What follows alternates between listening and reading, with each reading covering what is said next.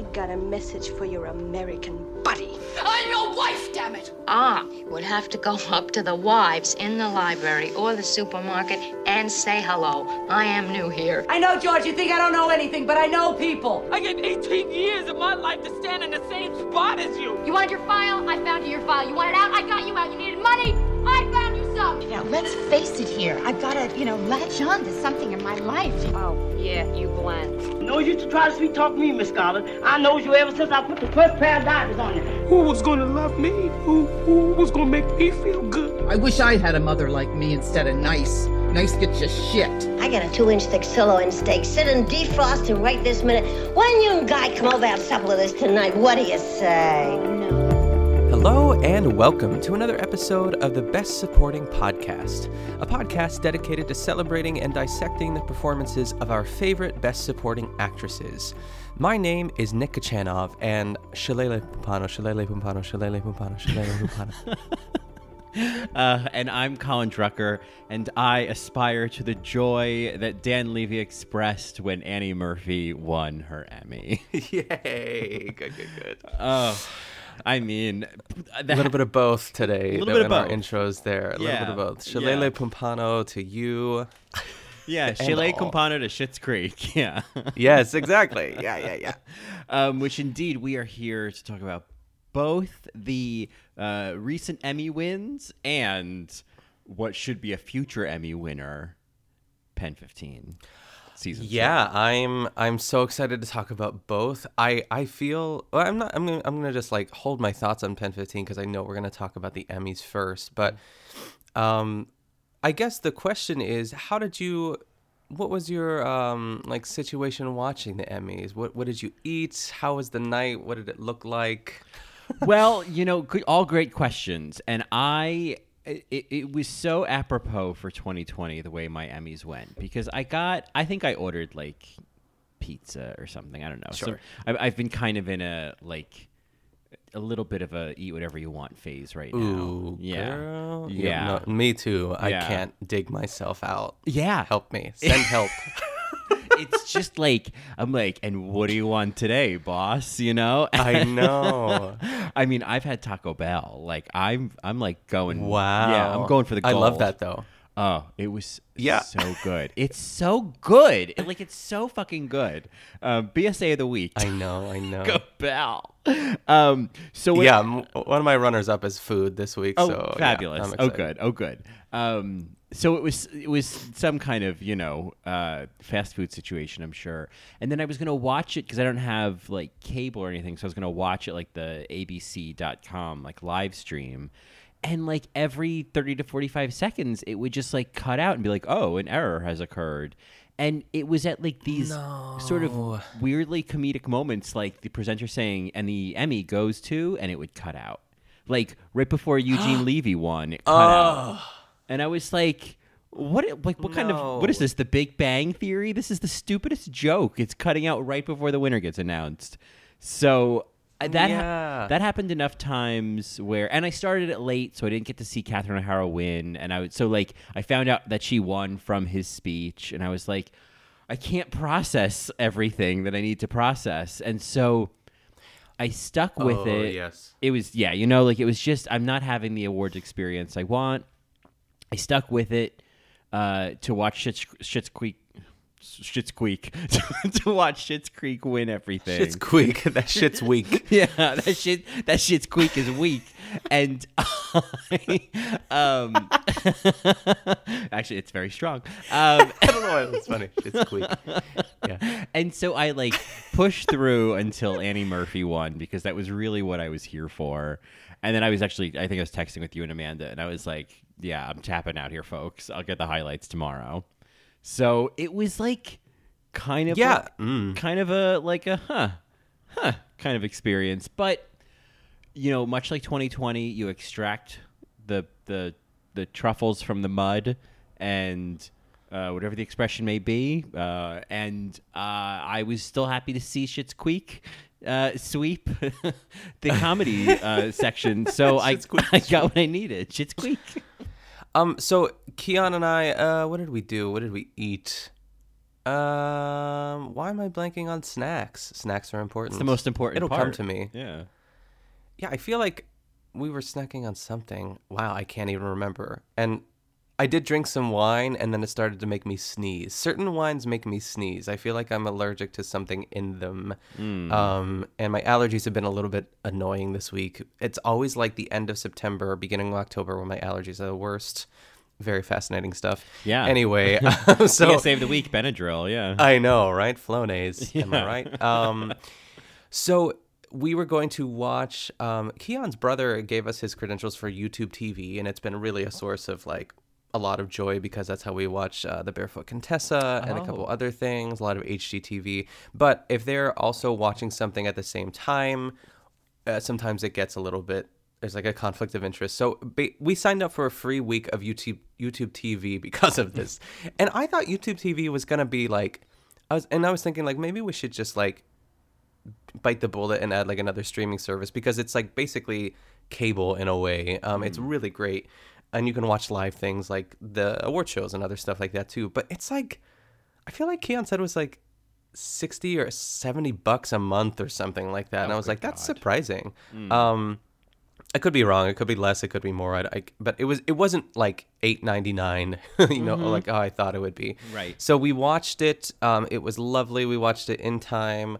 Um, I was texting with Amanda, and um, she scared me so bad because I, uh, Catherine O'Hara won, Eugene Levy won, um, and then all of a sudden she just texted because I like wasn't looking at my phone, and we had to like pause for something, and um, then we came back and she put in all caps, Am, oh my God, Annie Murphy. And I was like, oh my God, if she just like spoiled that Annie Murphy won, I'm Mhm, like, I will yeah. never speak to her again. Yeah. Uh, but she didn't. She just randomly wanted to type that like, oh my God, Annie Murphy, like, I hope she wins. That was like the subtext. But like, why would, why would you type that, Amanda? Right, Uh, she scared me. um, but anyway, the whole, I, I would say in general, I don't know what I was really expecting from like the virtual Emmys. I was really quite pleased and surprised and happy for them that like everything went fairly smoothly and like they did their best to give us the most I guess like authentic award show that they could have possibly given. They had some Mhm. live presenters. Um, there were no major malfunctions. Um, and it worked. And I, I thought, what did you think? I, I know, I guess you didn't watch the whole thing, but like from what you did watch, what were your feelings on like the setup and how it was running? Um, I mean, I think it was, uh, you know, it's the the kind of the spirit of the award show. Of course, is lost without it being in an auditorium full of people and like, you know, even like the jokes that work, the jokes that don't. You almost like don't know because like you don't have any laughing at all. You know, Sure. um, and so I I feel like they did the best they could, and I think where the Emmy succeeded the most was indeed uh, the Schitt's Creek party tent because I feel like that was like perfect because they were all together and there was that sense of like you know communion and that sense of celebration. And Yeah. and obviously they had a lot to celebrate so it worked out well. And so that kind of gave me like the upside of them winning award after award in a row was like oh I got a little bit of that experience you know? But you know otherwise it was like it was just it was to be honest with you like i appreciated like the inclusion of like essential workers and things like that but there was also a part of me that was like ugh i never want to watch this again i never want to go through this again like like you know what i mean like I think so. I don't know. I, I actually I I I wouldn't like directly disagree, but I wasn't as bothered by it. So as far as just like getting those people to like it was kind of weird for like a nurse to be like I've been working my ass off every day. Now here are the nominees for yeah. Yeah, I, I get yeah. that sort of yeah, what's what's I don't want to say what's the point. It's it's a it's a a great gesture and I'm glad they did it too, but it was yeah. It's basically like a news um broadcast you know what i mean? It's like Mhm. there's one station and then they like like now over to blankety blank who's gonna you know tell us this. It's sort of like this passing the torch. It's it's a lot of just like who's who's next? What's what's happening? All this stuff too. Yeah. Yeah, and I guess it's like I I I think like the not wanting to ever see it again was like I I don't want like the fact that this was our normal for 2020. Oh, okay. You know what I mean? Yes, and like, granted, like Yeah, it's, yeah. these are like low on the totem pole problems in 2020. Yeah. the Emmys were weird. You know? I know. but it- yeah, like it's it's definitely like I get it. I get it. it's bumper bowling. It's not a big deal, but it's just like, ugh, like I can't wait until we can have some sense of normalcy. Like I can't believe how much I missed like an overly long bad live award show. You know? Sure, yeah, I get it. I get that for sure. Oh, I will say too, and you probably missed this at the beginning. It really threw me for a loop, even though I knew it was fake. Jimmy Kimmel walked out on stage, and I don't know if they used footage of him walking out like from a previous Emmys because I know he's hosted before, and they actually had the audience out there. They had like I don't know if it was last year's Emmys, and they were reacting to all his jokes. So it almost seemed like the Emmys were really happening, and I I really had to think. I was like, this isn't happening, is it? Wait, Right. I was like, because everyone looked really, it looked really recent, and everyone was reacting almost too well to his jokes, and even the ones that were like a little bit blue, they were like, oh, and They Right. would show like Catherine O'Hara like, uh, in the audience, and I was Right. like, wait. Uh, but that was kind of fun. Um, there was this great like bit with um, Jennifer Aniston. I don't know if you saw I it. I did see Um, that. Yes, I saw the that bit. fire. Yeah. that was one of my favorite parts because it like went almost really wrong. The guy Yeah. was like, "Put out the fire! Put out the fire!" Yeah, it felt like all of a sudden it, it, that had a bit of that flair of like the live show of like, oh, oh, things are not going according to plan. Um, Yes. Speaking yeah. of like something being emblematic of like 2020, like just when you thought the fire was out, right? Oh my Jennifer god. Aniston had to put it out again. Yeah, and the celebrities are here to sing "Imagine" to us on Instagram. Yeah. Oh yes, yes. Uh, Um, but yeah, I, as far as I was, um, I was surprised, and I hope they don't do this again too, because I, I mean, being the best supporting podcast, the first award of the night typically always is a best supporting actress award. So I was ready for Annie Murphy to get her Emmy like the first when the first award came out. So the fact that they started with leading actress, I was like, whoa, this is really happening. I can't believe that they're doing it in this order. I don't hmm. know why they chose that. And they also did all the comedy awards one after like they didn't do any drama. They didn't even try to mm-hmm. like intersperse anything.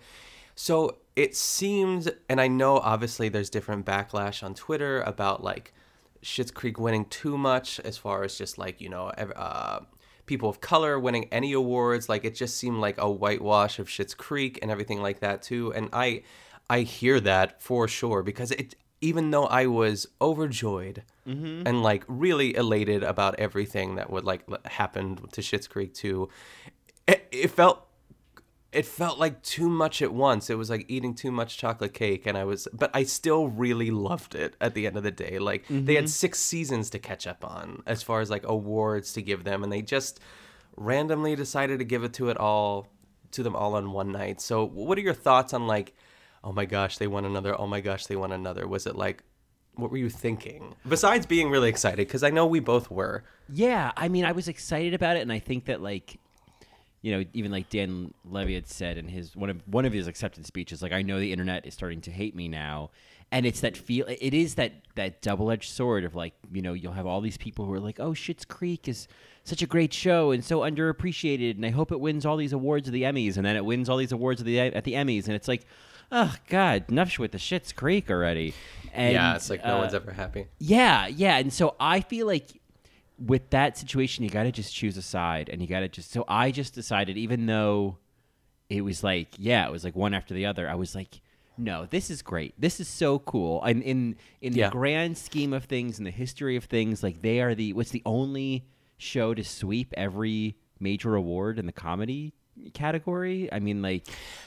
I, I think I'd read somewhere. Yeah, has that ever happened with any other show? Like even in drama, like I know Breaking Bad has won like uh it was like lead actor, supporting actor, supporting actress. Like what other show has ever done that Yeah. in any category? plus direction, plus ba- you know outstanding comedy, like Plus writing. plus writing. Yeah. I mean, like they just. I just thought it was so cool, and I and I thought like, oh, thank God they got that party tent. Like that, I just was so. Yes. You know, it, it- and, and talk about emblematic of 2020. There's Canada just having a great time, way less dire than the rest of us. Was like, Yes. Fuck, I wish I was in Canada right now. You know, like I'm not saying there's no I know. COVID in Canada, but it just felt so ironic that like the Canadians were winning, you know? like Exactly, That, that was where we all wanted to be, you know?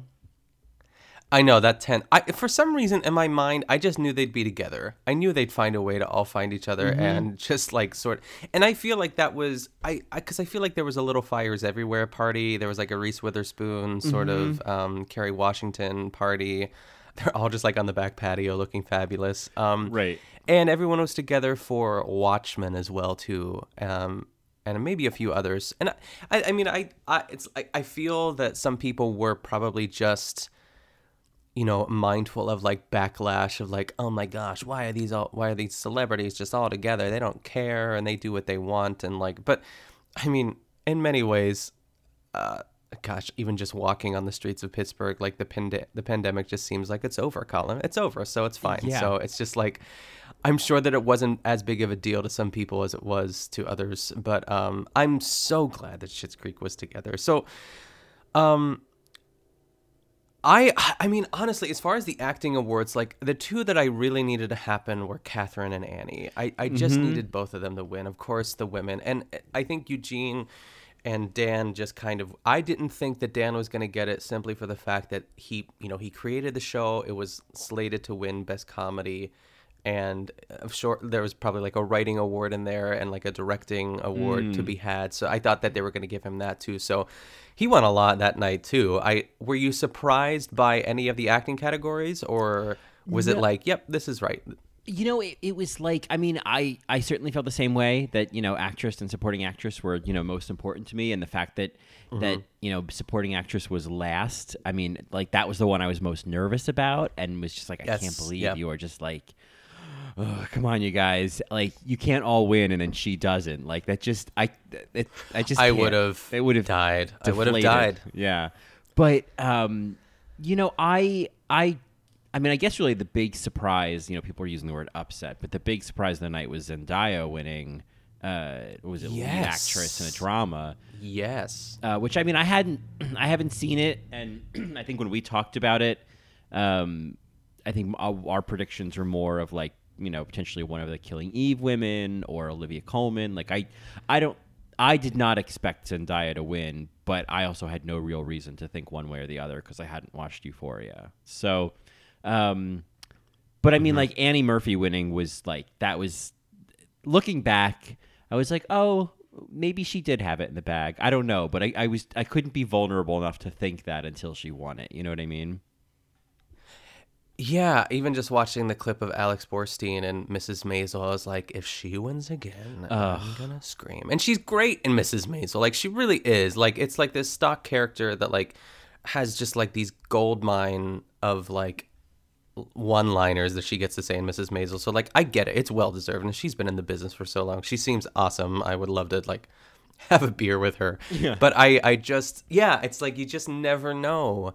Um and even um was a best supporting actress in a drama? Julia Garner won again for Ozark. And Yeah. I, I have not I mean we've said it before. I, I both of us have not watched that. I don't think you've caught up or started watching it, correct? Yeah.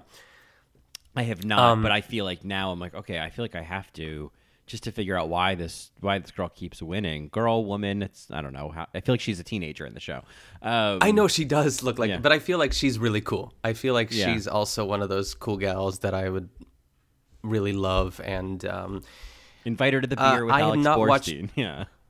I know, yeah, the round table. Yeah. I um, I've not watched uh, anything. Uh, in uh, wow, start again, Nick. Here, um, I've only watched the pilot of Succession. I've not watched anything else, and I know it's like I know, I know, I should get on it. Um, but uh, I I also heard great things about Sarah Snook. Uh, she was like the BSA of that show as well. Um, so it's it's things to to get into. I'm glad that um, Regina King won for Watchmen. I was really rooting for Jean Smart just because she's Jean Smart, and I want to give Yeah. her as many trophies as I can. That was like kind of my personal upset, even though I had not seen Watchmen. That was the Julia Garner category, and I think that was also the Helena Bonham Carter was also Yeah. like a big possibility. her reaction to it, she kind of like put her hands up like this, and then she just like, I feel like she left the frame like a little bit after her. The dogs were beside her. It was so funny.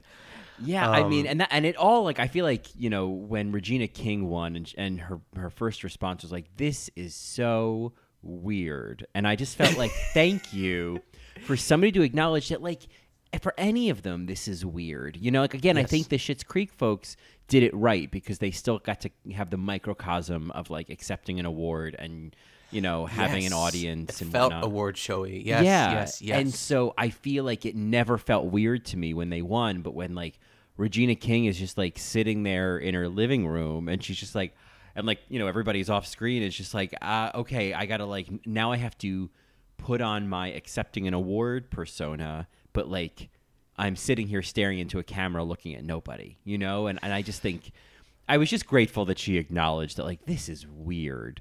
yeah, And it you is know, weird. Not to reject it, but just to to like accept like okay, this is weird. Now let's continue. Yeah.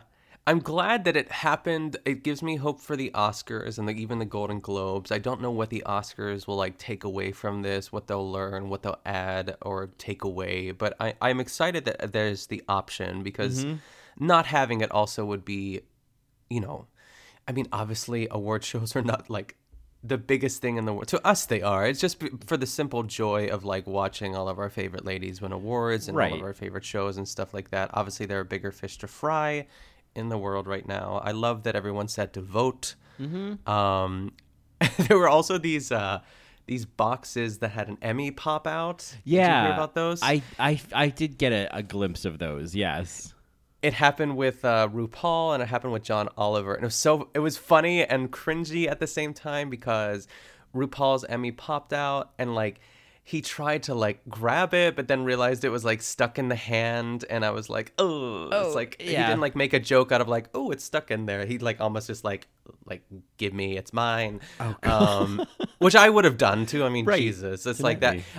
My biggest um I heard there's so many things on my mind here too. So I heard that um th- did you see like the pictures of Ramy Youssef? Like he posted that video on Twitter of Oh, like basically yeah. how cruel is like cruel, not cool, cruel is it for like someone to like show up to your sliding door in a hazmat suit with the Emmy only to like wave goodbye like 2 minutes later after you don't win. Yeah, I know. Well, that was I, I I kept thinking about that as like this weird Yeah, how do they do that? Yeah, and this weird little like narrative or short film of like, you know, what happens after you don't win.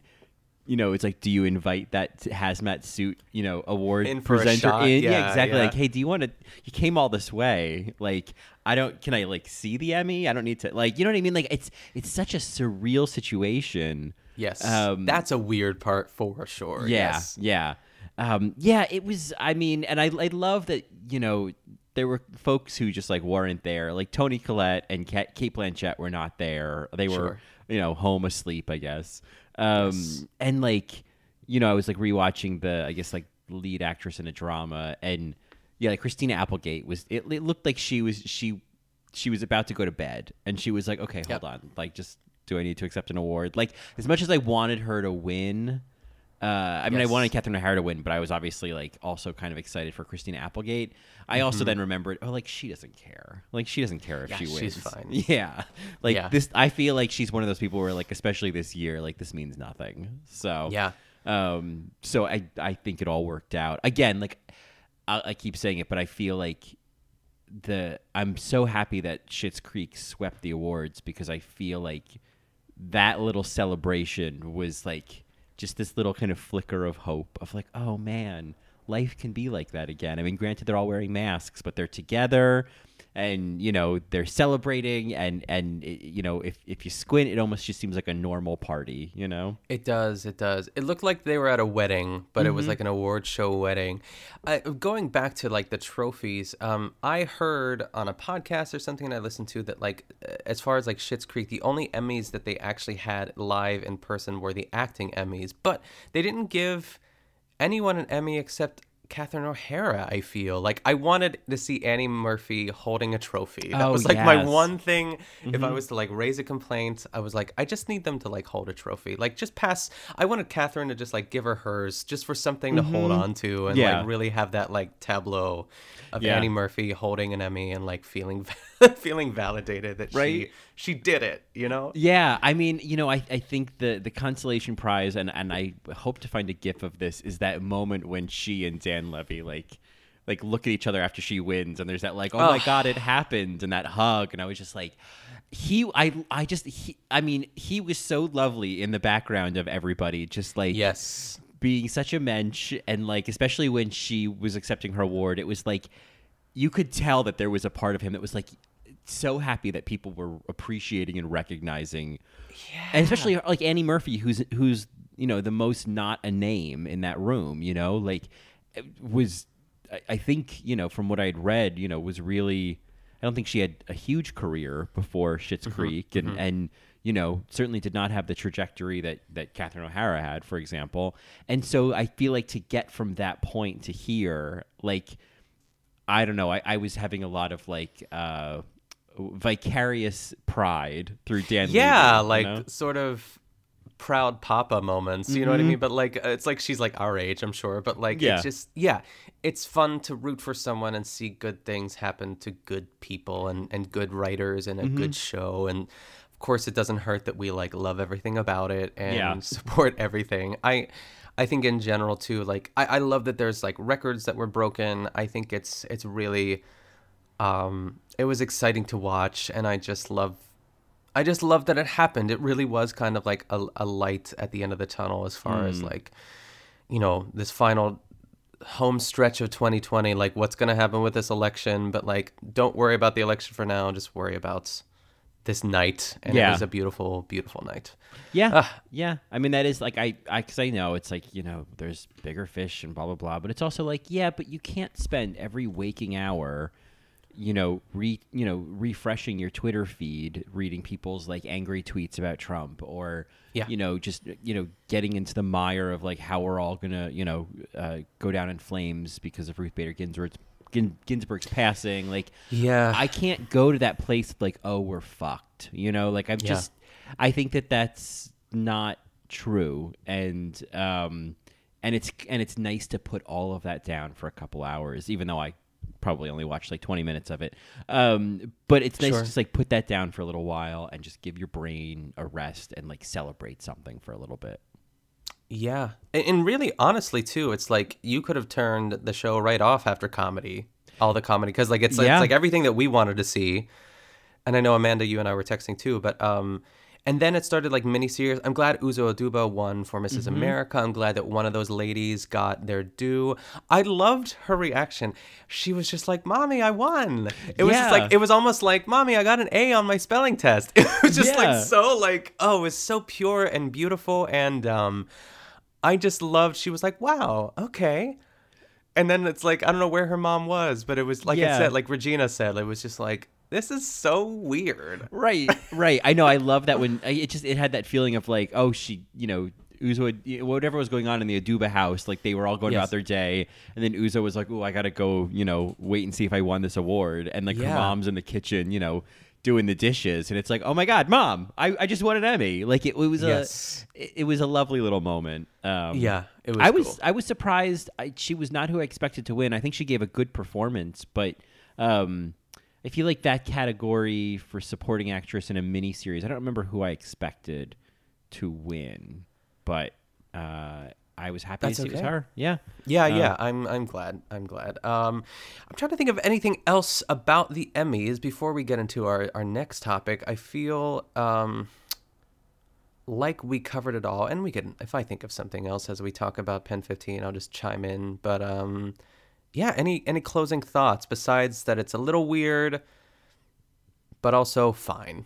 Yeah, I mean, I, I think The- that the that's format, the format. Yeah, format, I think that that is a, a fair assessment. Weird, but uh, it's fine, and um, and it is, you know, I guess, yeah, sort of a template of how other award shows could happen in the next few months, and you know, who knows?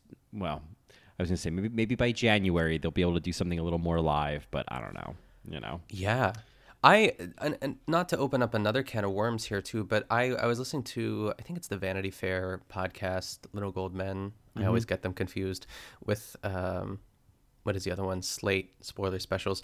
Anyway, um really because Oscar season is like starting. It's like upon us, and like I I just recently found out about the movie Nomadland with Frances Yeah, McDormand, and like yeah. all these things that are happening. I'm I'm excited to like enter a new chapter of like oh th- there it's like because we can't see movies right now so it's like how do you see these movies and how do you Mm-hmm. um i'm i'm excited for the possibility of like i guess is um is hillbilly elegy coming out? I thought it wasn't coming out with glenn close and amy adams. Oh, and then all of a sudden people were like talking about it. I'm like oh wow i guess it is happening because i guess like Amy would be in lead and Glenn would be in supporting. Hmm. And there's like another movie with like Olivia Colman about like uh this is I'm gonna fumble with this because I just read the like the headline. It was like Olivia Colman in a movie about like someone who has like dementia and she's taking care of him or Yeah. something like that. That's all I know. Yeah, she, Yeah, but a- I was like, sign me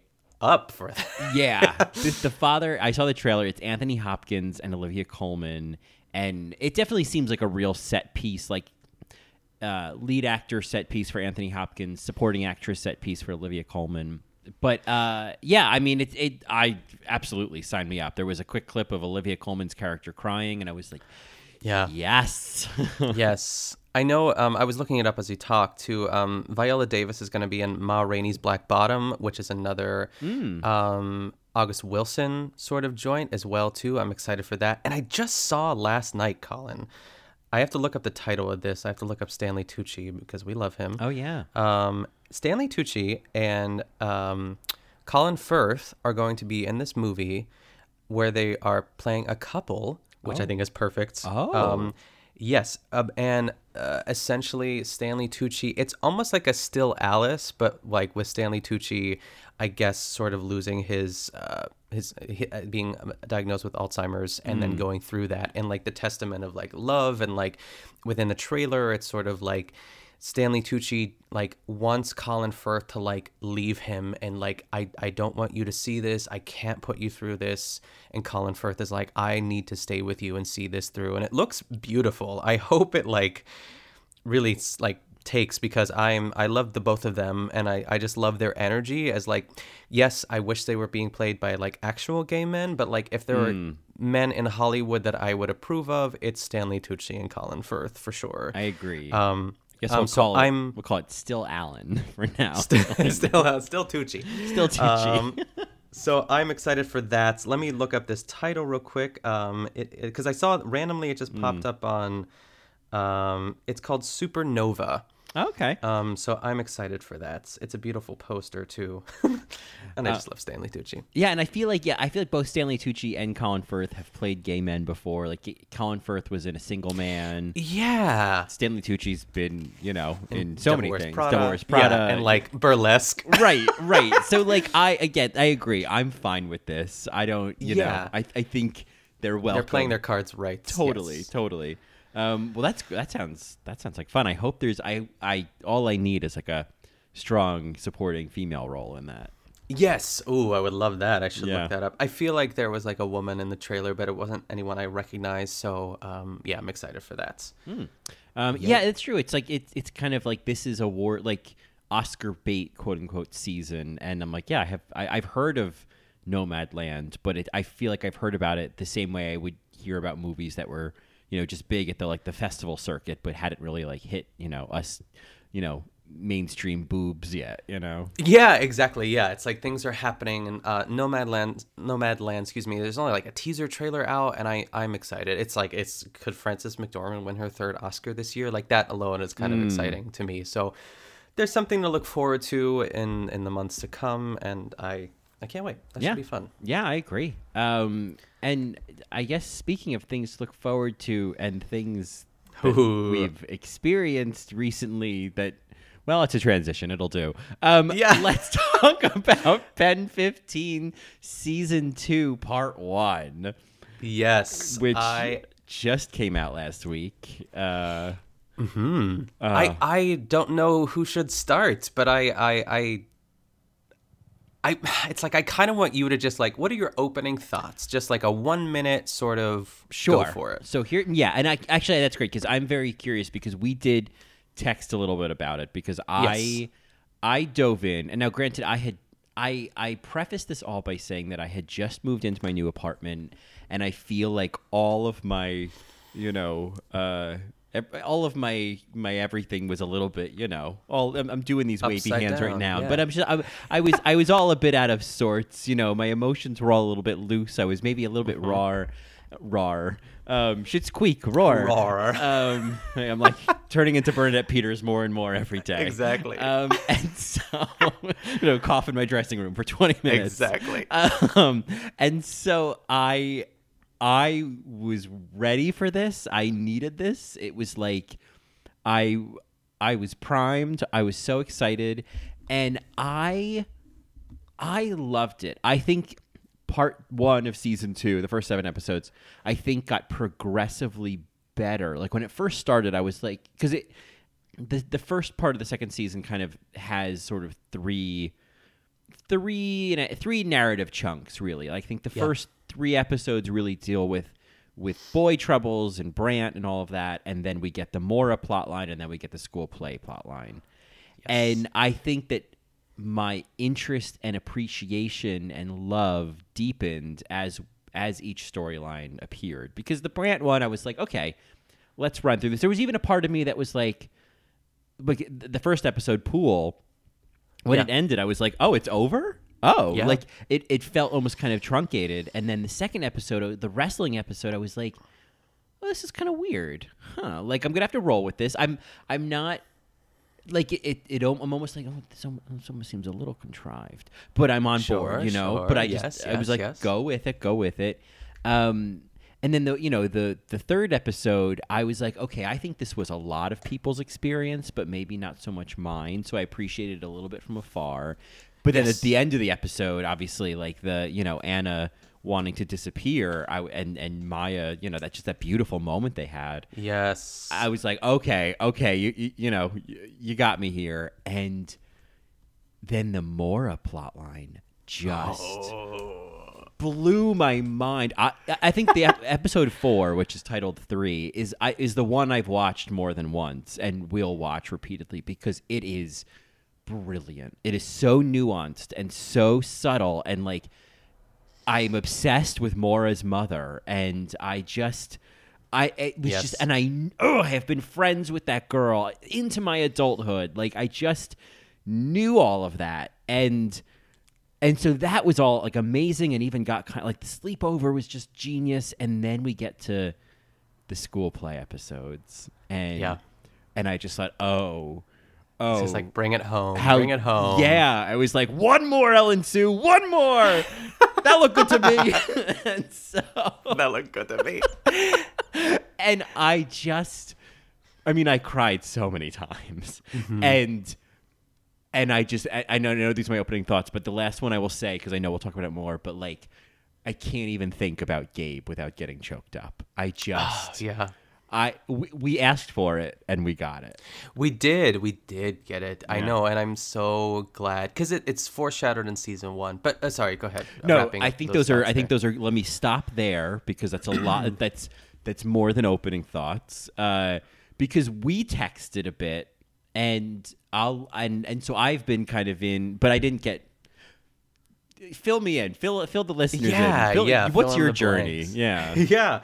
So I, um, to set up like how I watched it, um, my my friend Jamie, who you met when you were in Pittsburgh and we watched an episode of Pen 15, um, she came over to the house and Keon, her, and I all got settled in and she picked up uh, it is definitely a nominee for my best BSA this week is um they were like these delicious eggplant parms eggplant parm sandwiches. Sorry to be to be more specific and mm-hmm. it was incredible. So we were munching on those and then we were like all right here we go. And i i mean to say that my hopes were high is like an understatement. I mm-hmm. was ready to I was ready for the zaniness. I was ready to laugh. I was ready to dive headfirst into this world again and just like have like side splitting sort of crazy things happen to these characters that I love. So it was this to Okay, so I'm sort of collecting my thoughts here too. So within that, it's like like into episode one and, of course like episode two and all of these things. I I quickly realized that this was like I'm not to say a different show because that is too strong of a sentiment. It was just not what I had expected to happen. And I think really to kind of dissect that a little bit more, I was confused because obviously they are on the like mother nature's timeline of like all these other supporting characters like growing up because they can't stay mm-hmm. kids so mm-hmm. to have the it pick up like two days later after the dance seemed a little strange to me i i i would have loved to have seen the season two start at the beginning of eighth grade. Um, and just like have them go through the summer to digest like them getting felt up by Brandt and you know uh, whatever it happens to be. So i was i was thrown off by that a little. And I, all three of us in the room were kind of under the same impression. We were we weren't laughing as much but we were laughing a little. And like all of like the really like the best moments of the show like maya covered in like nair. Yeah, yeah. um was in the trailer. So it was like one of- i felt like it was like this uh, great comedic movie that like i all the funny parts were in the trailer which happens. And there were there were obviously more funny parts than that. I just wish that i was laughing more. But with all that being said it's like these storylines are so beautifully told and i'm so glad that they exist and they're so important and i love these girls so much. Like i i think i was just so protective over like Maya and Anna as the characters and like when bad things started or continue to happen to them I was just like no. I, I was like even like the Mara stuff I was like I Eh, it's like Maya got shit on so much this season and I was just after a while I was like I can't take anymore. My heart is just like it's breaking. And then Anna with all of her like the the divorce storyline and everything else that she has to deal with on her own I just wanted to pick them up and like hug them and make sure that everything is going to be okay. But within that like them growing up and them like evolving was so beautiful to watch and i like there's such nuance specifically like with anna there was such a shift from like gawky to like kind of uh, I don't know, coming into her own and also like being more comfortable within her body. She still has the arm across her waist, but it's maybe not all the time. And it's like kind of there. But again, it's like it doesn't quite make sense because she was gawky Anna like two days ago. And like for that shift to happen, I, I'm int- I, like if I was to sit down and talk to them, I, I, I'd, I would love to talk to them about like characterization of like you know how big of a shift were you looking for in this second season? Because i, I see it and and watching all that. And the first four episodes we only watched the first four. I realize that i've gone on more than a minute at this No, point. it's fine. um, the first four episodes were all we watched that night because we were kind of I'm not going to say disappointed because this show is amazing and I, I can't say that I didn't like it. I just can't because I love them and I, I love the show too much. But I, I was just um, un, uneasy. I don't know. I don't know. I, I really had to digest like what I watched. And then the next day or like two days later, I think I watched like um, five, six, and seven because we left on like a bad Mara episode. We left like I think on episode four, which is titled three. I was just so mad that that character existed, but like I also understand that she has to exist because I get it. I I understood hmm. everything that they were doing. And I just wanted them to go back to like, I don't know, playing Sylvania on the carpet and making and doing funny voices. So yeah. Whew, those are my thoughts. But with I'll keep going, but I, I mm-hmm. I need you to I need you to speak now. well, you know, I think that like it, it doesn't surprise me. Like I because it's like all the things that you were like, oh, I didn't, you know, it was a little heavier, or like, oh, you know, it got Yeah. a little he- like that's the stuff that like I just like Yeah. go. And I'm not saying that you're wrong or like less refined No, taste. yeah. It's like I kind of had that same feeling in a way because I didn't expect it to get so heavy. Like I was surprised when it wasn't when it didn't do the thing that it did the first season that was kind of this like episodic remember this and then this and then this experience it was so much funnier because it was so much about highlighting those like specific experiences through in, during you know in in each episode the second season slowed down and like stayed kind of within you know longer narratives, but like heavier narratives. Once I realized that what was ha- that's what was happening, I I was like really excited because I think like the third episode when they were just being like wacky and witchy, I was like, okay, this is fun, but I, I there was almost a part of me that was like, mm, okay, I need some inside voices, you know. And so then when it got kind of heavy towards the end, I was like, oh wow, like Yes. this is this is a ex- beautiful episode. Yeah. I, I honestly think that might be one of my faves. The Mhm. the, the Wiccany. Yeah. Uh, Vendy Wiccany, I think it's called. Yeah. Yeah, and I think like once I'd seen the whole episode and I saw like the arc of the narrative, I was like, "Oh, that's really genius." And I felt like what that episode did was it married the zaniness of the first season with the heaviness of the rest of the second season that we've seen so Mhm. far because it like it has them just like you know being naive and casting spells and being and making crazy faces and all that and then it all just collapses. And we don't see it all collapse for them in the same way when they do things in the first season you know? And Yeah. so i feel like that was such an interesting transition. And then like when when maura was introduced I fell for it. Like at first when she showed up and she and she defended them against that kid who was, you know, being a, a jerk to them and I was just like, "Oh, I'm so grateful there's somebody here to like stand up for them."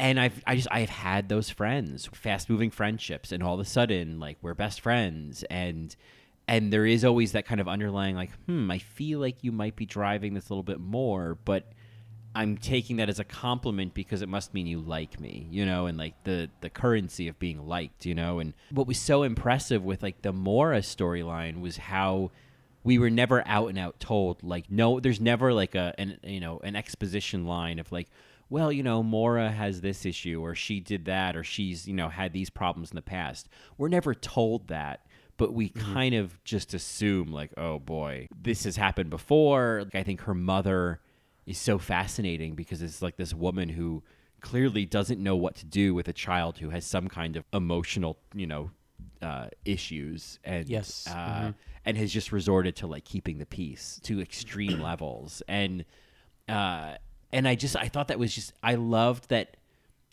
if we compare like kind of what happens in like the AIM episode in the first season and like the the stakes were relatively low ultimately with Yeah. that and then to have kind of if we look at this as a sister episode where again there's kind of this this new interaction this new connection that they're exploring but the stakes are suddenly so much higher and it starts to like drive a wedge between them that isn't just like a silly fight but is like literally somebody who's just playing those mind games the Oh, sleepover gosh, i just I just was so impressed that it, it just like went there. And I thought that actress who played Maura was genius. Like that's exactly who that girl is. Like the writing, Yeah. the direction, the acting. I it just was so they were telling such a true story and like such a meaningful narrative that I forgave that it wasn't funny, you know? Yeah.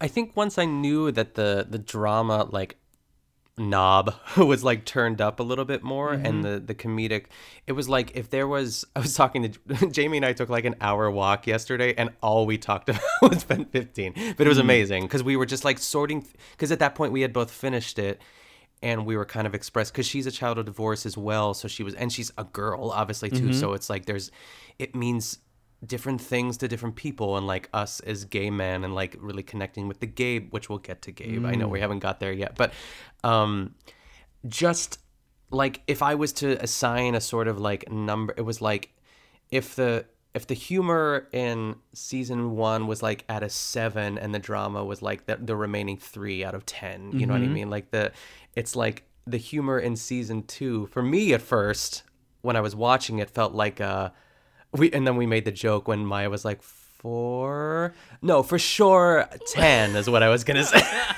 Right, right. um but uh, it's it was just a different balance and I, I i i feel whiny about saying like but i wanted it to be more funny you know mm. because who am i? I'm just uh, it's i i, I just fell in love with season one maya and anna and like to see that change and to see that shift but to also keon was saying too it's like almost watching your kids grow up and like when when i Mhm. hear my my friends who are parents say like stop growing stop growing it's like i never quite understood that and but like i just wanted them to go back to like weird maya and weird anna and they still Mhm. are in a way like even I I watched everything once, and then I went back and watched episodes one through four yesterday for a second rewatch, and like. I'm I'm coming around. It's just Mm-hmm. gonna take me a minute to really kind of because I, I took notes on like each episode and I was just kind of writing down the funny things and like it's still funny like Mm-hmm. it's not not funny at all um but like there there are bigger fish to fry there are there are more important stories to tell and interspersed with that like the one, the one joke. When um when like uh, Anna's parents are talking to her and she says don't be such a Monica. And she's like Monica? And she's like Lewinsky. And then she like wipes a tear. Like I'm glad that that was there. Like I, that's like yay I'm glad that that's still a part of this. And I liked it. I'm not going to say that I didn't like it. I'm I'm just I'm still digesting it. And I um I I still the second I think like it's like at first I was like I don't even really want to rewatch this cuz I don't and then I started watching it and I was like okay, okay, okay. I was kind of mm-hmm. settling in a little bit more and really that like oh my god, that episode where it just like it almost made me tear up the second time when Anna's parents are like screaming at each other. Yeah. And Maya just grabs Anna's hand and was like, "Nope, we're going to go somewhere else right now." And just like mm-hmm. this this symbolism of like being in that quote unquote forest, that magical place and climbing the trees and it turns out to be like her backyard like the whole time. Yeah, Um, that I was like, oh, I had to like process like, oh, this was never. Yeah. But like then that was so smart because of course, like as a kid, you do picture like that that wherever that place you go to to be something so much more mythical and special than it really is as like through adult eyes. Oh yeah, I know. I knew exactly what that was. I knew exactly the, the the method of like imagination and playfulness that they were they were they were achieving during that, and I didn't get that the first time. So I'm I'm certainly glad that I'm watching it again.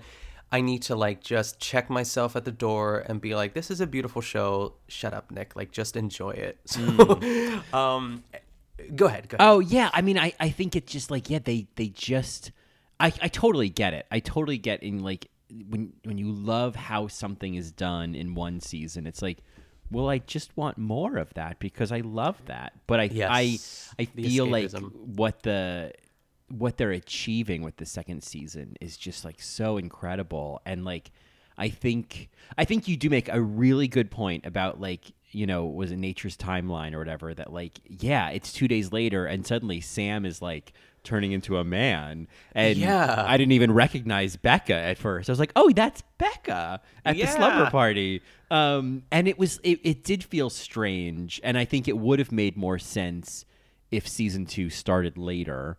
Um and I think they I feel like some of the narrative they could have gotten away with having it start at the end of summer, you know, like months later. Yeah, yeah. But even um, yeah, a couple months because people do, especially in middle school, people just like obviously people are growing and the kids are getting bigger and like their voices are deeper. But uh, yeah, that was something that the timeline was interesting for me and. I just had to set it aside and know that like and just watch it again and really kind of take it in. But there's there are a couple things I want to like talk about. Number one was the boob thing, Colin. Oh God, you know it's so funny. I had forgotten about that until like I think some point like yesterday or two days ago. Like it just jumped into my head of like, oh yeah, that boob moment happened. Yeah, what, what is your what is your take on that? I mean, it was so. You know, I, I I feel like some people struggle with Pen 15 because it is like adults playing teenagers in adult situations, and like this this to me almost felt like such like a fuck you to those people of like, oh yeah, Yes. well I'm gonna show this 13 year old girl whipping her tit out and her other friends sucking on it, like, and it's Yeah. like obviously fake, but like it just felt to me like instead of kind of shying away from that weird factor like that Anna and Maya were leaning into it. And obviously like mm-hmm. I think the narrative of course is that that is so much of what Anna and Maya especially what Anna does for Maya is just like, "Oh no, no, you're fine. You're fine. You look great." You know, kind of like consoling her. Um and like being that kind of mama bird, but it was it was the fact that the show had not done anything else that graphic and absurd. I mean, there are some like non-reality moments, but this was like, oh, okay. yeah, and at the end of the day, I don't mind it. I I, I think that because Jamie texted me and she was like, when you start, I think it's the play episode. yeah, I think episode six. at the- I think it happens. Yeah, she was like, there's something really strange that happens at the beginning, like in the first five minutes, and I didn't know what it was, and all of a sudden it happened. I was like, whoa! It was Yeah. like such a shift, but great. Because like honestly, too, it's like I think of just like the free the nipple of as far as like females and like even on Drag Race how nipples are blurred too, and like Mhm. obviously on Hulu you could get away with a lot more. So I'm I'm glad it exists. I was not. I just wasn't ready for it. I was like, wow, okay, that's happening. Yeah, I know. I I did not see that coming at all. Uh, Yeah. So that was, I mean, I but I feel like that episode that was also where, in terms of like uh, non-reality moments, I feel like that's where things got a little more absurd. Like, yes, we got that incredible fantasy acting moment of Maya's in her bedroom when she transforms into the character. That Elizabeth was, Taylor and Who's Afraid of Virginia Yeah. Woolf. Like I was loving that. Oh, yes. To me, that was like that scene in season two of The Comeback when they watched the dailies of Valerie as Mallory leaving the voicemail. And it's just like, yes. Red, after all these years, you can really act, you know? Like, it was one of those moments where I was like, it, it hit me the same way, where I was like, oh my God. It's so Keep going. Yes, yeah. I could watch like a whole one woman show. Like Yeah. and I've been there before. I've been like as like you know in high school, and I'm just like you know I got my lead role in like the Matchmaker, which is like the play version of Hello Dolly. My Oh, yes, year of course. of, of high school, and I was Cornelius Hackl, and I was just like doing my my ditch digger monologue, and I was like, I am a star. Like I've Mm-hmm. I've done that before, and I get uh, it was so perfect. Yeah. I know It know. really was. It, and and it's I love that like the choice to show that versus just us watching like bad middle school acting for two episodes, but instead to kind of give us like these moments of like, oh wow, that was really good. Because like the script Yeah. is terrible. I mean, it's just Oh yeah. it like I love that it's like written and directed by this teacher and like Yes. it, like and he clearly thinks he's writing something super important and meaningful and like is just a ripoff of you know however many Edward Albee and Eugene O'Neill plays he's Sure. read. Yeah. Yes. I also I because I thought that actor looked really familiar. I was like, is he from something? So I looked him up. This is the drama teacher, and it's Mhm. Maya's boyfriend in real life. Oh, is it? Yeah, isn't that cool? I didn't know that. I mean, I I was like I had the same thought of like, oh, he looks familiar, but I didn't really know him from anything. But I did not realize that was her boyfriend. yeah, so that's Oh, really funny. that's fabulous. I love when she was like, "What are you?" af-" He was like, "What are you afraid of?" And she's like, "My dad." oh, that that whole scene, like that character was real. Like the moment I saw his little like sneakers, I was like, oh, oh yes, I know who the this jeans man and is. sneakers or Yeah. khakis and sneakers. Yeah, yeah. And what a great.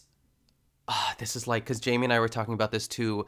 It's like that moment where he makes um, Ian, the other kid in the show, Mhm. to tell Maya like that she's the weakest link or whatever. Mhm. Is like the perfect example of like how teachers sometimes, and not all teachers, but like can be so tone deaf to something like that as far as like how much pain that actually can cause someone. Yeah. But thinking that they're actually doing like good. Um, and it's like I I know what that is, and I can't articulate what like something like that that happened to me when I was in middle school, but like I know that's happened to me, like where someone just like says something because the teacher tells them to do it, and you just feel like shit. And sometimes it's a theater moment, sometimes it's a sports moment or something like that. Like, Mm-hmm. and the teacher's like, actually, the exercise is over, but the damage is done, and I just felt so bad for Maya. Right. Oh, I know. That was such a it was such a dark moment. And I mean it, was so in line with this character. It was like, why are you writing this script for 13-year-olds to perform? Oh yeah, Like, that would never, ever, Yeah, ever, ever happen. you like- rat bastard. Yeah. oh my god. I mean when they I feel like the the funniest the the funniest moment of I think the series for me, like what I what I will always rewatch was when they're doing the cue to cues and they're having like Maya and Gabe like Oh, speak through their lines. And at one point Gabe goes, What are you gonna do, divorce me? And he like does these arms and it's I mean, it it brings us to Gabe. Yes, please, let's go. let's talk.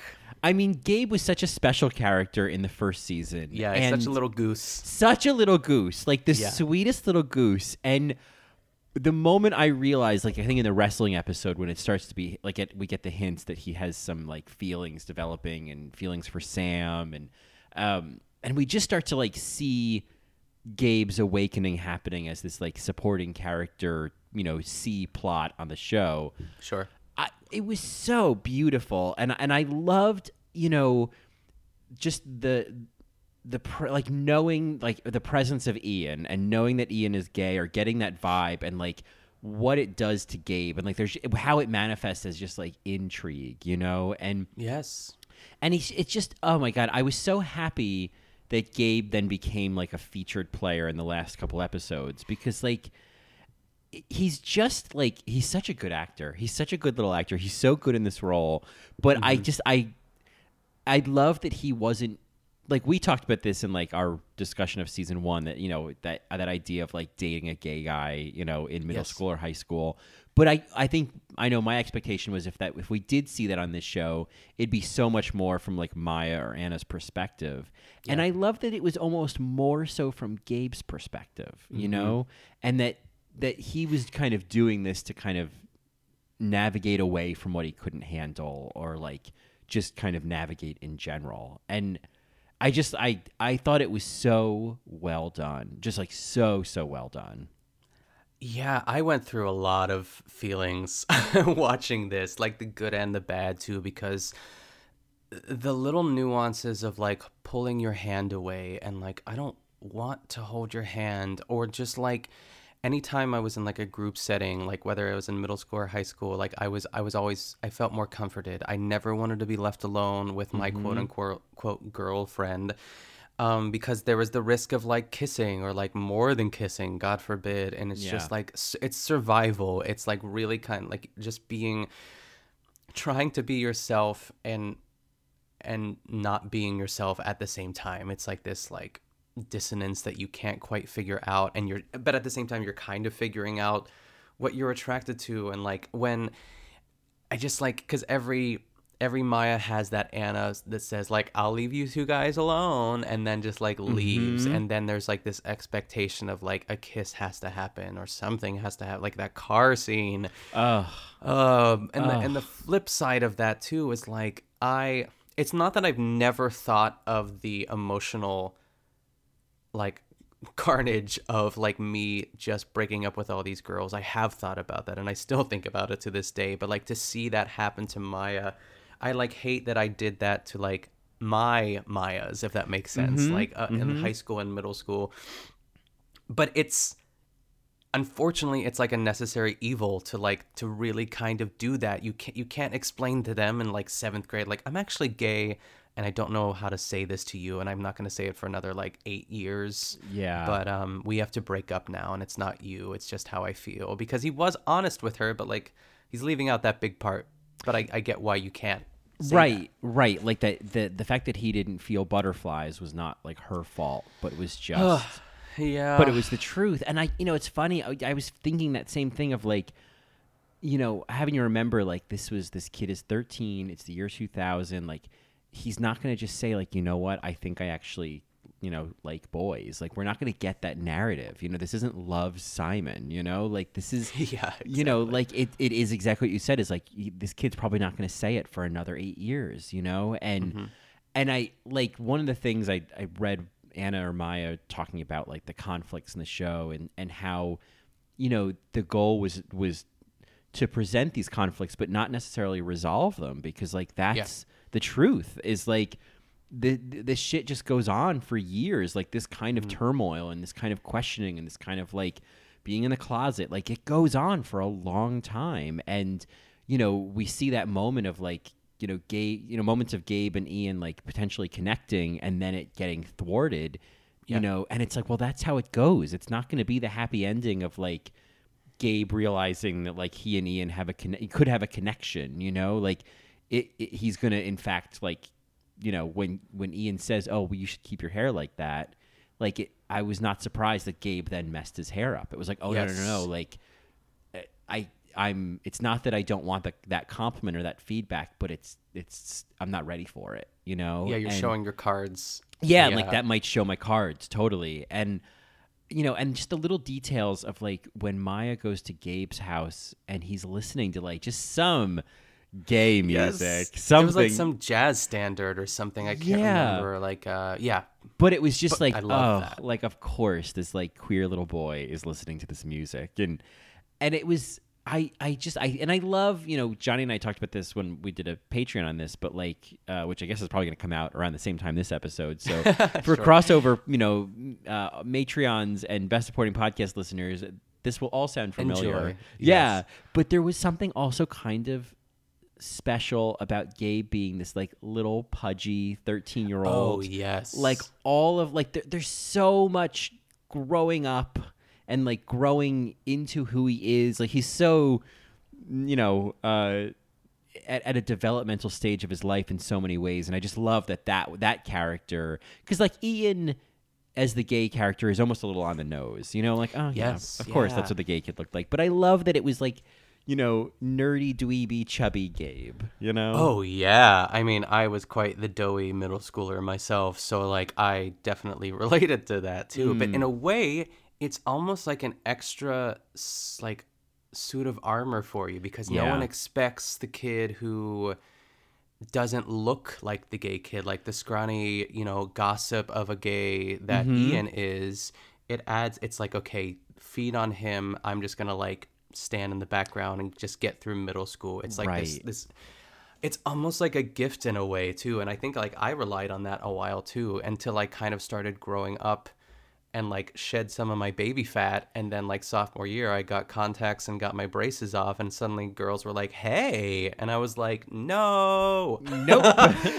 Yeah. yeah it's Keep it uh, moving. Yeah. yeah exactly um but i i do love that too and uh, it's it's it's a complicated story and i'm so glad that it exists and i'm excited to see like what happens like i i don't know if he'll like I don't know if he'll ever come out on the show. You know what I mean? Yeah. Like I, I, I almost don't want it because like I feel like, ugh, it'll one it'll be hard to watch, but two, it's like what are the what are the consequences of that? Like how will people, how will people take it? I I want to protect him, but I also know that like to see that story like play out would also be like really important as well for younger kids to see this. Not that like it's like part of me is like, who's watching Pen 15? Is it just adults? Is Right. it middle schoolers? Like I think of that boop scene, I'm like, ugh.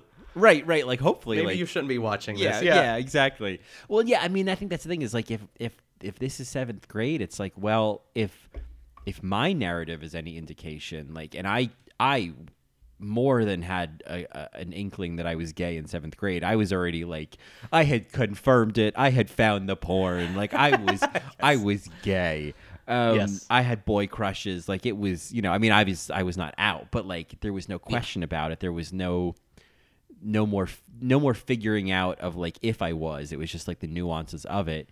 But it's like I didn't come out until college. I mean, Yeah, like same. And so it's like that's that's still many years away. And so I think I hope we get more of Gabe because we got so much of him in this first part of the season and even though mm-hmm. he's broken up with Maya, like I still want to like see his narrative continue because what I liked about this season it kind of did what The Office did, where like the supporting characters like Sam or Gabe started to get individual storylines that didn't involve Maya and Anna, and we got to kind of see them beyond just their inclusion with those two, and I like that. I I.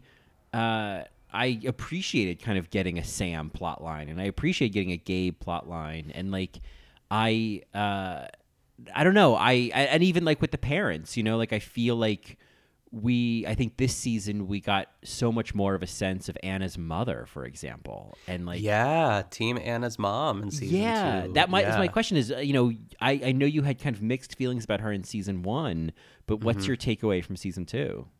Yeah, it's kind of the opposite. It's like Kurt is taking a deep dive into his midlife crisis, and it, I love how they showed that the earring and the convertible, and like it's heartbreaking at the same time because what we talked about last week is like Anna is, you know, uh, daddy's little girl in a way, and I Mhm. think that there's like even her saying like I'd rather be like dad than be like you. Yeah. that Tommy Hilfiger shirt. Oh, that I love that shirt. Oh Yeah. god, I just love it. But I remember that. I remember Yes. seeing that at a thrift store and being like, "Oh my god, this is going to like my popularity is like Right. just look out." Yeah, this is Um, loaded. Yeah. yeah, that's loaded. That's Oh my god.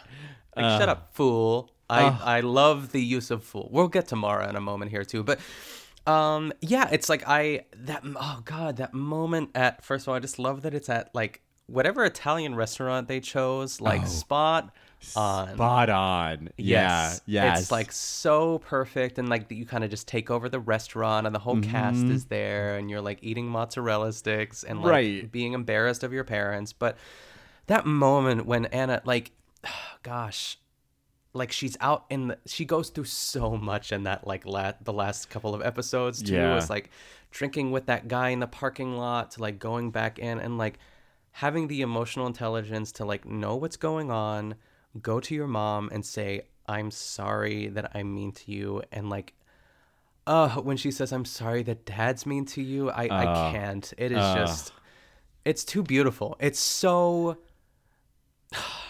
it just like rips your heart out. But, and then like the very end of the episode when he says, um, yeah, I'm moving out. You have to decide who you're going to live with. And the way that she just like looks to her right and just like, oh, has to it's it's too much it breaks your heart I know that acting choice of her looking away and like just Yeah. holding in the tears. I was like, oh God, Anna. Like Yeah. th- these moments. I mean, they both. I feel like Anna and Maya, like their performances this season. I just, I think because they got to do more dramatic stuff, I just was so impressed. At, like, Yeah. how good they are, and I, I love that moment with her mother. I mean, you know, I think where I really, oh yeah um, where I really came together, like all of a sudden loved Kathy, was actually in episode four when Maura jumps in the car and like Kathy. Oh, yes, Kathy. knows she knows there's like I don't like there's something with this kid, and I there was that one shot of like her eyes in the rearview mirror, and I was like, oh, that's this is genius. Like you're the parents know, you know, like Yes. they just they've seen this shit before, they've been through this, like they can read that signal, and I I I love that that was never explained, you know, like. I feel like we kind of get a sense of why Maya's mother doesn't like Maura, but Kathy is just kind of this like intuitive, like, mm, I think this girl's the problem. Like, th- I think this is the source of the problem here. yes oh god i that thrift store like trying on the clothes Oh, scene i oh, it was it's like like, equal parts ridiculous and funny and also like yes smack her on the butt like Mhm. they're acting crazy and like they're being so mean to their mothers. And i know that every girl and like i guess i was too. I don't remember ever being like fully really embarrassed by my mom. I've always loved my mom. Right. um i don't know if i went through that but like it's it's a very specific like female dynamic between mothers and daughters at that time too. And gosh and when she says like you're acting like a spoiled bitch and kathy thanks yuki for saying that Oh. i just love that she's like thank you anna's acting the same way and anna says oh my god mom mature much that made me laugh so hard uh, that scene was so good. Like, it was just so, like, the. The, the, the, the building tension and I love that moment that like when Maya calls her mother a bitch and her mother like has that and immediately like storms towards her and Maya just snaps right into like I'm, like, "I'm sorry, I'm sorry, I'm sorry sorry."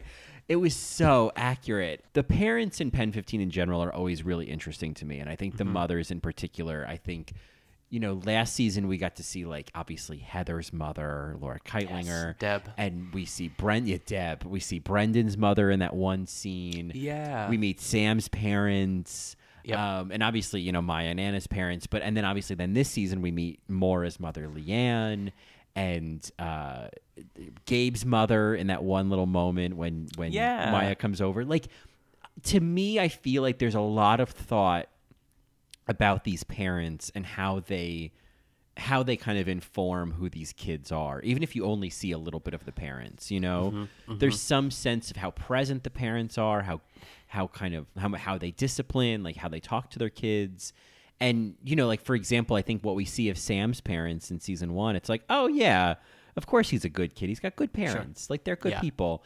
And I think you know with Anna, obviously, like we see it even more in season two that why she has to be so responsible and why she's so mothering to Maya, and I think Maya's father being absent so much is part of why she's so hyperactive and like desperate for attention and to be seen, yeah. and all of that leading really to Maya's mother, who I think we kind of see. Oh, those, she's great in those this season. Bathtub scenes, you know. Ah, I we, loved it. Yeah, I think we really get an appreciation for like how great Maya's mother is and like just mm-hmm. how smart she is. And I, I just, I loved, I just love those scenes together. And like, it was also just so gratifying to see Maya and her mother connect as well. Like I needed that happen to, to as much as I needed Anna and her mother to connect. Yes. It's like the first time like Maya's sitting at the edge of the tub and her chin's on the tub like mm-hmm. that and she's just saying like what's wrong? Like I know something's wrong. she said you you usually talk more. Mm-hmm. And I remember that. I remember being moody and I remember like kind of sorting out all my like sexuality stuff when I was in high school and I kind of like sunk into this like depression but I didn't know what to call it cuz I I've never been depressed before and I and I my mom would ask me those questions and I so desperately just wanted to tell her like everything that was going on but yeah. I get that like restraint or like the the impulse not to and, mm-hmm. and a great example of that is when Maura's over and they're looking through Maya's clothes and then she goes into the laundry room with her mom and she sits there and she's like what's wrong is it Maura? And she's like no like you don't understand me at all. And just right. like freaks. And then she like looks up to the skies and um Maya's mom like oh, okay. yeah yeah. And then she goes in and just like talks shit on Maura. I was like yeah kick her out. Oh I love like, that. I lo- and I love the kind of like his like just the, the, the language barrier of her being able to say yes you know because oh, Maura yeah. doesn't speak Japanese be able to say like it's that girl. I don't like her. You know tell her to yes. clean it up. I I love the use of that. I feel like that's something that happens a lot with parents where mm-hmm. if you speak in a language other than English like they will say things about you, you and your friends right in front of them, and I just like, I love that. Yeah, what a great gift. Yeah, yeah. what a great tool. But like, but at the end, it like backfires because Maura is evil, mm-hmm. and she's like, "Oh my god, your mom like has a crazy." Oh god, I just hated her in that moment. So, uh, Maura, I, I know we talked about her already too, but like, I'm so, it's like I'm not like the way that we like. I love there's like that scene in Breaking Bad, like it's like when Walt kills that guy. It's like his first kill of the entire show, and the mm. guy's like chained to that pole in the basement, and there's like a broken plate, and he figures out that he's putting the plate together, and there's one piece that's missing, and he knows that the guy downstairs has it, and he's like trying to kill Walt, and then he realizes he has to kill him. Not the same thing at all, but like um, just like Anna realizing that it's from like teen Teen Beat magazine. Or oh, something the like picture that. of like, the friends. Oh god, I'm so I was so relieved when she found out, and I was like, mm-hmm. yes, because Anna couldn't see it. It's like Maya could see it before Anna could. Um, and I'm just so yeah. glad that there. Were, it's like a rather unceremonious departure from Maura, but I was just like, thank God. Oh, I know. over with. I know. I and I love that it got a little dark, and her mother had to like yes. restrain her, and I was like, oh, this is like I, this is great. Like I think that that's the right way to do this is to have it be yeah. like all of a sudden we get an adult perspective of like, oh no, this girl, she's got some real issues here. And yeah.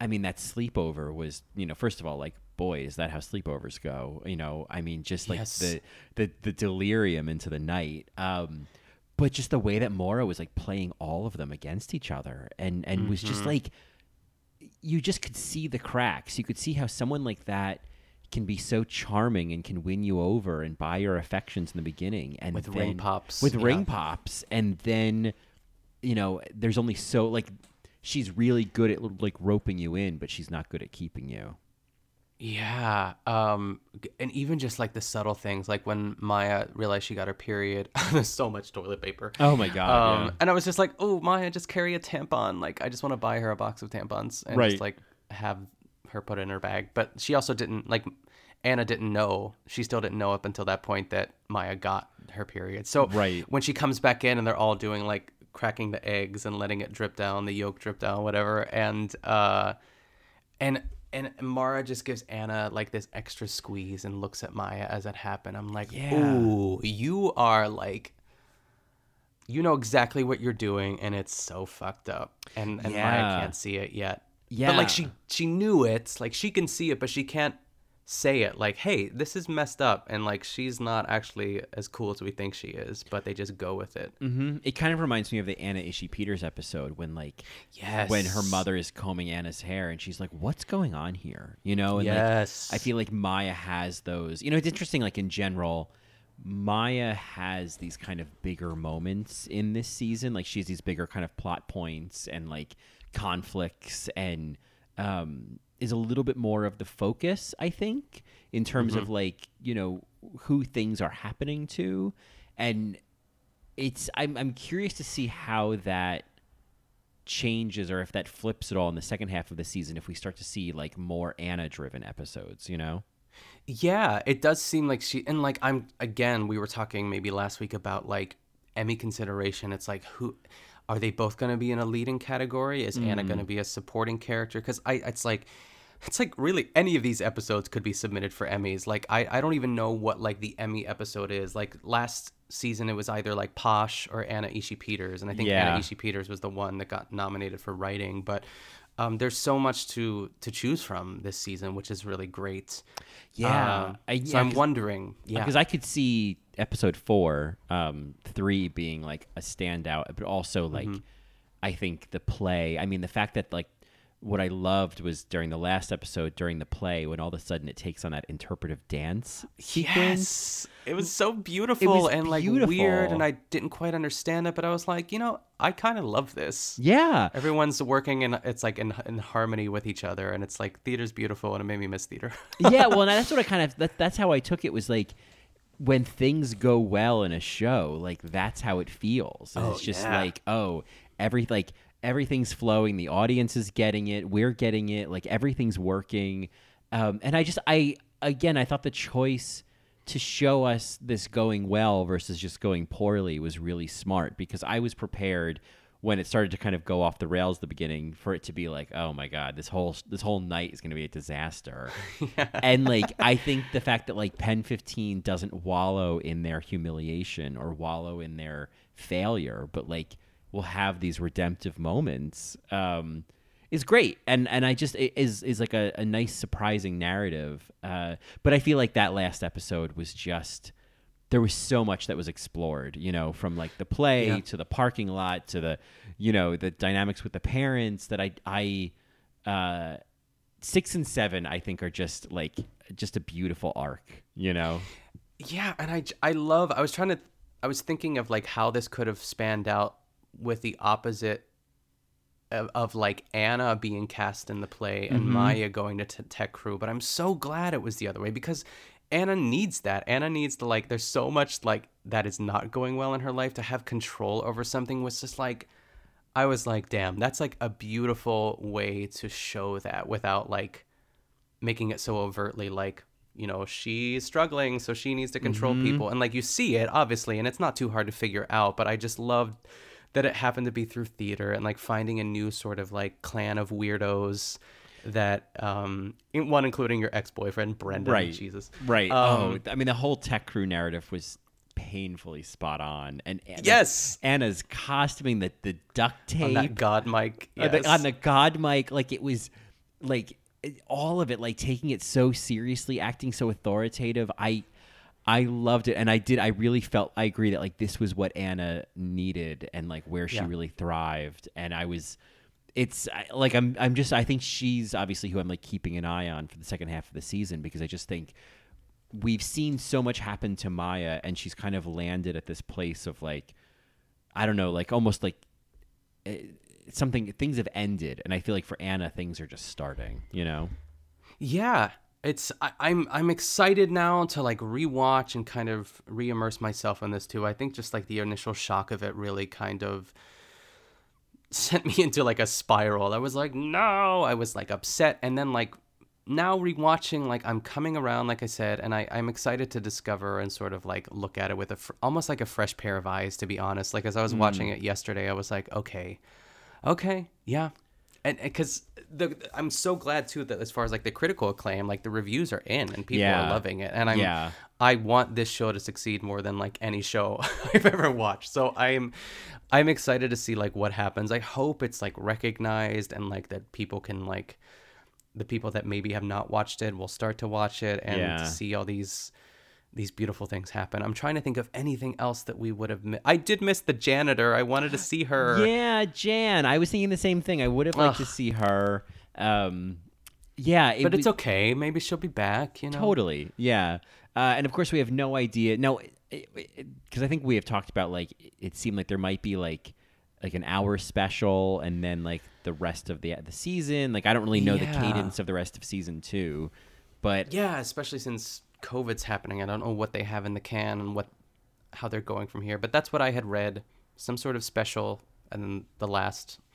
I really feel like there was such momentum at the end of se- Mhm. episode seven too. I was like, damn, I. I want more like right now because I things know. are really heating up. Like when Sam comes out, Ugh. and ugh, I just wanted, as much as I felt for Gabe, I just wanted like Sam to come out and kiss Maya, just to like show her, Mhm. like you know, it's not you. It's it's really not you, and like there are boys that are gonna like you, and like really be interested in you, and it's not because you're. Yeah, I wish there was more of that figuring out that sort of plot line, the Fly Miami Bro 22, and like, but I Mhm. get he had his own trajectory of like playing with the cool kids and yeah. for a little bit too. So there's that. And I Oh, feel like Sam. the yeah, I know oh, Sam, such a good kid. I I, I felt the same way. Like we had such emotional cliffhangers, but then I also think like, well, that's I mean, yeah, like you have to do that. Like there's more episodes, and like this is also how it is. Is like you you sit with those feelings that you know if somebody doesn't like you or you get rejected or broken up with. There isn't that immediate resolution or immediate Yeah. kind of validation. Like you just have to sit with and, and deal with those feelings. And Yeah. um, I again like I just I appreciate that the the narrative of the show like recognizes that that like sometimes it just sucks to be 13 you know? yeah, and you Yeah. just had, yeah, you have to sit in the mud for a while, and Yeah. or just like in the trenches. I did love that there was a an Ace Ventura. Um, Oh, sort God, yeah, yeah. The Rhino scene in Ace Ventura was my childhood. I watched that scene like so many times. I thought it was the funniest. I still think it's the funniest shit ever. Like I, the physical comedy of Jim Carrey, and then watching Maya do it, I was like, yes, yes. yeah, I feel like I'm aware of it, but I don't think I've ever seen it because Ooh. I was, you know, too busy watching, you know, the Poseidon Adventure. you Sure, know, yeah, yeah. uh, some sort of, you know, the, the the canon of early Meryl Streep, you know. Um, Yes. but uh, I I appreciate the through got it. line. Yeah. Um, Yes. Well, I, at some point we'll get to talk more about Pen 15, I guess next year. Um, Yeah. yeah. I I'm excited to see where this goes. I Mm-hmm. feel like there's a whole bunch of things we could have obviously like still like dug or dug into. Is that the right word? Sure. That's right. Tense. Yeah. Talked about. We'll Yeah. say. Um, but uh, yeah, I'm excited to keep, continue to rewatch and see how my opinion or feelings change. Uh, Yeah. As I as I do that. Yeah. Well, there's always room, you know, it, as we as we in the past have made room to just extend queening out on Julie Klausner. We can create space. Be like, oh, I have new thoughts on Pen 15 this week. yeah, Pen 15 check-ins. Yes. Mhm. Yeah. Yes. Yes. Yes. Um, well, great. Well, well. All that being said, then I think in terms of segments, we only have one more this week, Yeah. uh, which of course is our BSA of the week, uh, which uh, is a an actor or a performance or a food or a song or a thing or anything in our lives that is acting as the best supporting actress in our lives. Um, so you and those eggplant parm sandwiches, Ugh, what have you got? Parm. There's surprisingly we got them from a place called Mi Empanada. So they obviously specialize in empanadas, but there was this other restaurant in like my neighborhood that Jamie found where they had this like incredible eggplant parm and they sell out like immediately. Like you have to order it like the day they announce them, which is crazy. wow. So we were we were planning on getting them like a random Friday night a couple weeks back and they were sold out, which is nuts.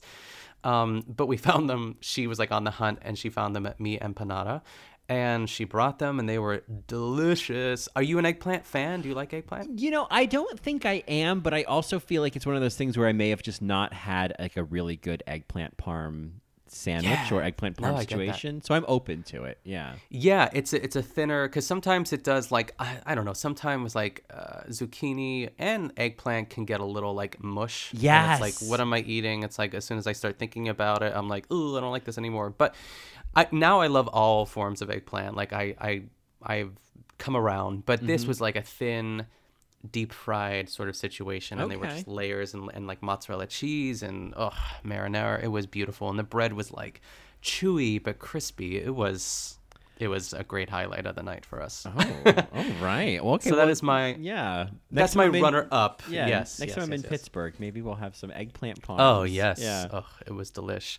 But my BSA of the week, and we just watched this last night, and I, I, I was Keon was like, "How did you hear about this?" And I can't remember if it was on Instagram or some other thing that popped up on my phone, but it is on HBO Max, and it is called The Great Pottery Throwdown. Have you heard Oh, of this? No, I have not. Oh, Colin, you are gonna love it. It is it, it is in the vein of the Great British Bake Off. Mhm. Just picture the Great British Bake Off, but with pottery. Oh my God, it is so lovely and just like a welcome change of pace from like what we've been watching in our like, you know, nightly wind down. Mhm. Every episode is an hour. The women are just so perfect. There's a there's a woman named Elaine that I am in love with. She's just like a mom, and she's like she's really good. I hope she goes far. but it's just great. It's like they they had to like you know. I'm assuming you've dived into the Great uh, British Bake Off before. Yes, of course. Yes, Okay. absolutely. hmm Yeah, and it's it's the same setup. It's like they have like three sort of challenges. One's like a mini sort of challenge in the middle, and then they get judged. And there's so many things that can go wrong with pottery too. Um, and Keon has um, thrown pottery is what it's called when you Mhm. throw. Um, he's done it before, so he was really excited about like uh, just kind of watching it. But it is absolutely lovely. There are three seasons. We started on season two. Just randomly, I picked season two because they're all sort of individual things. Um, so I am just loving it. I can't wait to watch another episode. It is perfectly lovely and a nice calming way to just chill out. That sounds watch great. Something, yeah. And everyone's so encouraging and like there's tears and hugs and everyone's Ugh. so lovely. Well, yeah. great. So that is my BSA of the week. Yes. All right. Uh, How about you? Well, obviously, as as mentioned at the top of the episode, I mean, best supporting mention Taco Bell. Uh, you know, I I was thinking about like what i like there's. I mean, not to spend too long on Taco Bell, but I feel like my quick thoughts are that one of the things that I think is most enjoyable is like the unwrapping of that waxy paper around whatever like individual items you have. It's like a gift, like a yeah, present. Yeah. it's like the way that fries taste better in a basket. You know, like this Yeah. just like there's just something about it, and um, and so I, you know, like the the the journey of a Crunchwrap Supreme, the like the the I don't know that fried tortilla thing for like the chalupa or whatever. It's just it's there's there's just so many textures and flavors, and it's so much better than I expect it to be whenever I get it. And I I don't eat Taco Bell often, but like Yeah. I just you know I needed to, and it was great. So that Yes. is you know best supporting you know watch out eggplant parms because I got a Crunchwrap Supreme. Um, yes, yes. but I think I'm going to give my BSA of the week. I mean, in some ways, Pen 15 is really my BSA of the Sure. week, certainly. Um, and in some ways, Dan Levy at the at the Emmys is my BSA of the week. Yes. But I am going to, and I texted you about this, but I'm going to give it to Miss Olivia Colman, which feels good.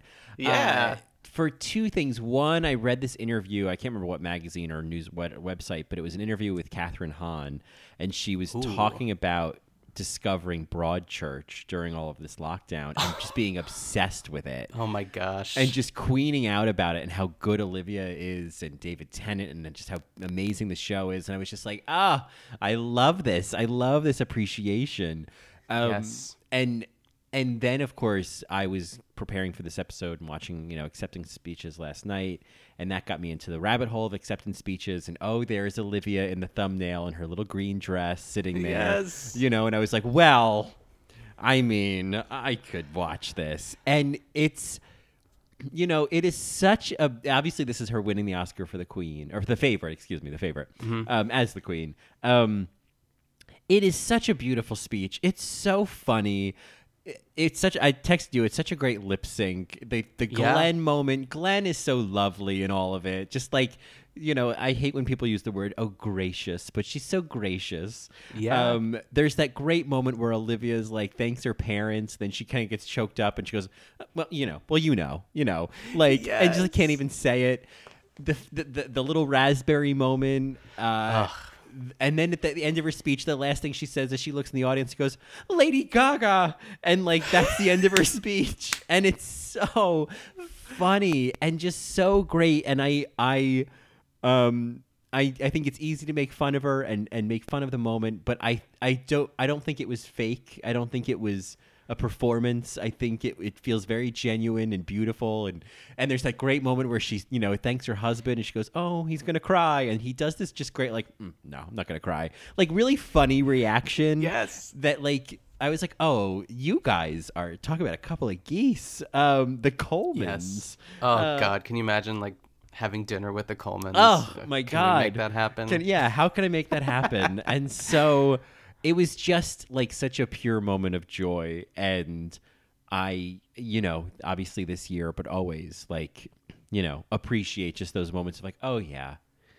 Life is good, you know. Olivia Yeah. Colman won this Oscar and gave us this speech. It's a great moment. Uh, Yes.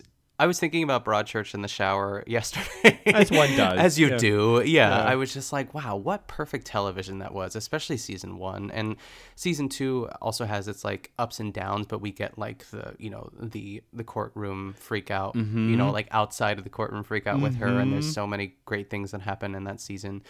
Um, it's incredible. If you haven't watched Broadchurch, please do. Oh my god, it's it's such good TV. The first season is is just electric. It's crazy. Oh. Yeah, it really is like unbelievable Mhm. television and the performances. Ah, Oh, and what what you get from Olivia in that last episode. Oh, Yes. it's it just it is it like I I had been my friend had told me like, "Oh, just wait till the last episode you're going to get some real acting." And I just was not prepared for yeah, we weren't. No, it's just it's such a gift. So Olivia Colman, this bud's for you. Yeah. Yeah, somewhere Dublin Zoetrope is shaking his fist. I at us. know, I know. I could feel it the whole time, but I just I don't care. Um, I don't care. Yeah. So uh, so that's that. Yeah. Um, well, that being said, I mean, we're getting played off. Yeah, we're getting played off. Yeah, we are. That happens. Um, Yes. Well, where can folks find more of you? Uh, they can find me on Instagram, Twitter, and TikTok at Nick Kuchanov. Still working on some more lip syncs. It's a new week. We'll see what happens. October's coming. Some Halloween themed ones would be fun. Um, and I've got I've got a list for sure. A list Yeah. of a whole bunch of things. So I'm excited for that. Um, how about you, Colin? Well, you could find me on my other podcasts, In the Details, a celebration of nuance, which I am so remiss to get back to. It's just, you know, my life has been in transition, and, Yeah. and you know, I'll get there. Um, but all those back episodes are evergreen, so feel free to discover. Um, and of course, you can find me on All Right Mary, and we're we're covering Drag Race Holland now, our Yes. fourth season of Drag Race in this season, uh, this year. So I'm That's it's that's a lot. It's a lot of drag. It's a lot Yeah. of drag. Um, but it's great, you know. Uh, and of course, you can find me on Twitter at Colin Drucker and Instagram at Colin Drucker underscore. And you can find both of us in a best supporting capacity on Twitter at BSA Pod.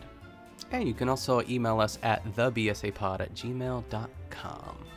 Yes. Well, uh, of course, a congratulations to Shit Squeak and Shit Squeak. Dan Webby and Annie Murphy. Catherine O'Hara. Catherine O'Hara and. Eugene Weeby. Yes. Um, Beautiful. and a thank you to Pen 15 Season 2. Oh, yes, those two gals. Yeah. Ugh, Yeah. How dare you make such beautiful television? And leave us hanging for another few months. I Yeah. know, yeah, I want it now. I want to we'll. Get there. And that, as they say, Is that?